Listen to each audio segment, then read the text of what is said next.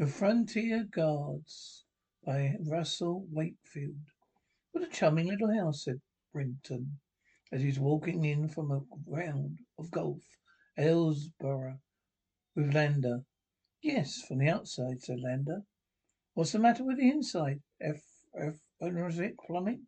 No, the usual offices are neat, if not gaudy. Spindler would probably describe them as com- contemporary with the de- with the death of Lincoln.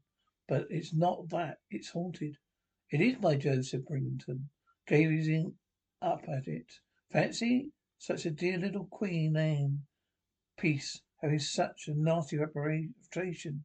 I see it's unoccupied. It, it usually is, said Lander. Tell me about it. During dinner I will. But you seem to find something of interest about those windows, second floor. Brinton gazed up for a moment or two longer, and decided to walk back in silence beside his host. In a few minutes they la- reached Lander's cottage. It's rather one pretentious than that. It's rather more pretentious than that. An engaging two-stone structure, added to raised from time to time, formerly known as the old vicarage, with Christian Lenomar's black and white, with creeper lined, with trim little garden of rose trees, turf, two fine lines. a great yew impenetrable and secret. This little garden melted into an operable expanse. There was a lovely view over to some high Chiltern spurs. Whole place just suited Lander. Lander, who was, as it might be more accurate to say, wanted to be a novelist, commonplace, ill advised ambition. He had money of his own and could afford to wait. James Brinton, his guest for the week, a very old friend, occupied himself a picture gallery in Mayfair, a very small gallery, one rather small room to be exact. He had a admirable taste and made it pay. Two days, hours later, they sat down to dinner. Now then, said Brinton, as Miss Dunkley brought in the soup, tell me about the house. Well, replied Lander, I've had, as you know, much more experience in such places than most people. Consider Pendleton the worst of the best specimen I have heard or read or experienced. For one thing, it is a killer, and the majority of haunted houses are harmless peculiar energy they have absorbed and radiates forth is not hostile to life. But in others, the radiation is malignant and fatal. Pendleton been rented five times the last twelve years. In each case, there's a tendency been marked by violent death within its walls. My part, have no, have two, no two opinions concerning morality letting it at all. It should be raised to the ground. How long do its occupants stick out, out as a rule? Six weeks is a record was made by some people called Pendexter. Me, that was three years ago. I knew Pendexter per. He was a courageous, determined person. His daughter was held down the stairs one night and killed. Never shall never forget the mingled fury and grief of which he told me about it. Previous to that, he detected eighteen different examples, psychic energy, appearances and sounds, several definitely malignant. The family had not enjoyed one single day of freedom from abnormal phenomenon. How long since it was last occupied, said Brenton. It had been empty for a year, and I'm inclined to think it remains so. Anyone who comes down to look at it gives a pretty straight tip by one another of us to keep away. Does it affect you violently? I have never set foot in it. What? You of all people, my dear Jim? Just for that very reason. When I first discovered I was psychic, I felt flattered and anxious to experience all I could. I soon changed my mind and found experience quite enough without any need for making opportunities. I do to this day. Twelve times I've had a visitor in the study, here after dinner, an uninvited guest. It's always been so. I have many times heard and seen things which could not be explained in places with perfectly clean bells of psychic help, health. One never gets quite used to it. Terror may pass, but some distress of mind is inevitable. Many persons gifted, afflicted like myself, would tell you the same. It seems to me sometimes as if I actually assist in evoking and materializing these appearances. I, that I helped establish a connection between them and the place they inhabit. I am a most unpleasant kind of lightning conductor. Is there any possible explanation for that? Well, I have found one, formed one, but rather would take rather a long time to explain. Maybe quite fallacious. Anyhow, there's never been any need for me to visit such places, Paddington, and keep away from them if I can. Would you very much object to going in for a minute too? Why? Well, I've been bothered all my life about this business of ghosts. Never seen one. In sense, I don't believe in them. Yet I am convinced you have known many. It's maddening dualism of mind. I feel if I could just once come in contact with something of the kind, I should feel a sense of enormous relief. You'd like me to conduct you, conduct you over to, over Paddington? Not if you would really upset you. It would be your own risk, said Lander, smiling. I'll risk it. You mustn't imagine that you can go into a stove spot such as this and expect see about ten ghosts in, in as many minutes. Even in cases such as the busy hive, Paddington, there are many quiet periods. Some people simply cannot see ghosts. Odds are very much against your desire being granted, though. If you are psychic, the atmosphere of the place would affect you at once. How? Well, you often heard of people who know by some obscure but infallible instinct there's a cat in the room.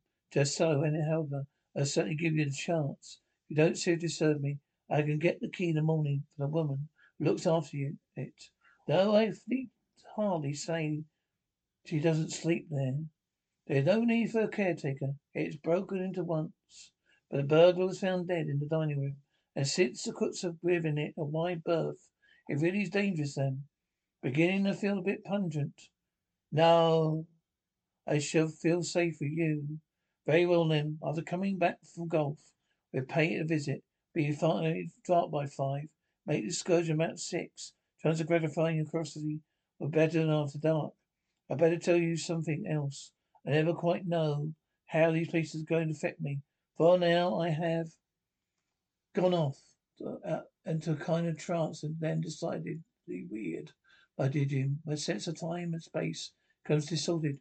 Through, flow for your assurance, I may say, he added smiling, I am never dangerous when in this condition. Furthermore, you must be prepared to make acquaintance with the mode of existence in which the outer only laws existence which have already have always been advocate known advocate themselves. Bierce called his famous book of ghost stories. Can these things be? Assuredly they can. They are standing pompous and profanal, but the such warning is necessary. When I touch that front door tomorrow, may become in a sense a stranger to you. Once inside, we shall cross the frontier, a realm which is own, his own law tiles of time and space it seemed impossible can happen. You understand what I mean? We want to go? Do you want to go? Yes, replied Benetton. To all your questions, very well then, said Lander. I will now get on, get out the chessmen, discover a complete answer to Réti's opening, which you sprang on me last night. So you shall have, so you shall have the white pieces. November 21st was a lazy, drowsy, cloudless day, starting with sharp brown frost, which, falling Incessantly, the sun climbed, made the trees at Ellesborough like tiny slides. Consequence, neither Brenton nor Lander played very much golf. This upset Brenton, not at all. He was thinking very much of that was much, which was beginning to oppress him as only the possible ordeal of crossing the threshold of Brenton. A few hours later, they finished their second round of mist, spreading like a giant spider web, Begin to rise a level back of the fields as they walked homewards. It climbed with them, keeping pace with them. Like a dog, sometimes hurrying ahead and dropping back, always with them. Exactly five o'clock when they reached Latimer's tea was ready. Do you want still want to go, Jim? said Lander abruptly. Sure, Boom, replied Brenton lightly. Here's the key, said Lander, smiling. The open sesame to me to the chamber horrors. Electric lights turned off. So all the light we shall have reduced by my torch. One last word of advice. Want to get the best chance of feel, try to keep your mind quite empty. Don't talk as a person could act this Torah. Concentrate on not concentrating. I understand what you mean, said Brenton. Well, then, let's make, get a move on, said Lander. The idea suddenly occurred to Brenton. How will you be able to show me over if you've never been inside it? You needn't worry about that, said Lander. Fog was now thick by now. They wavered slightly as they groped their way down the lane, compressed by high hedges that led to Pendleton. When they reached it, Branton's eyes turned up to observe windows on the second floor. And Lander stepped forward and placed a key in the lock.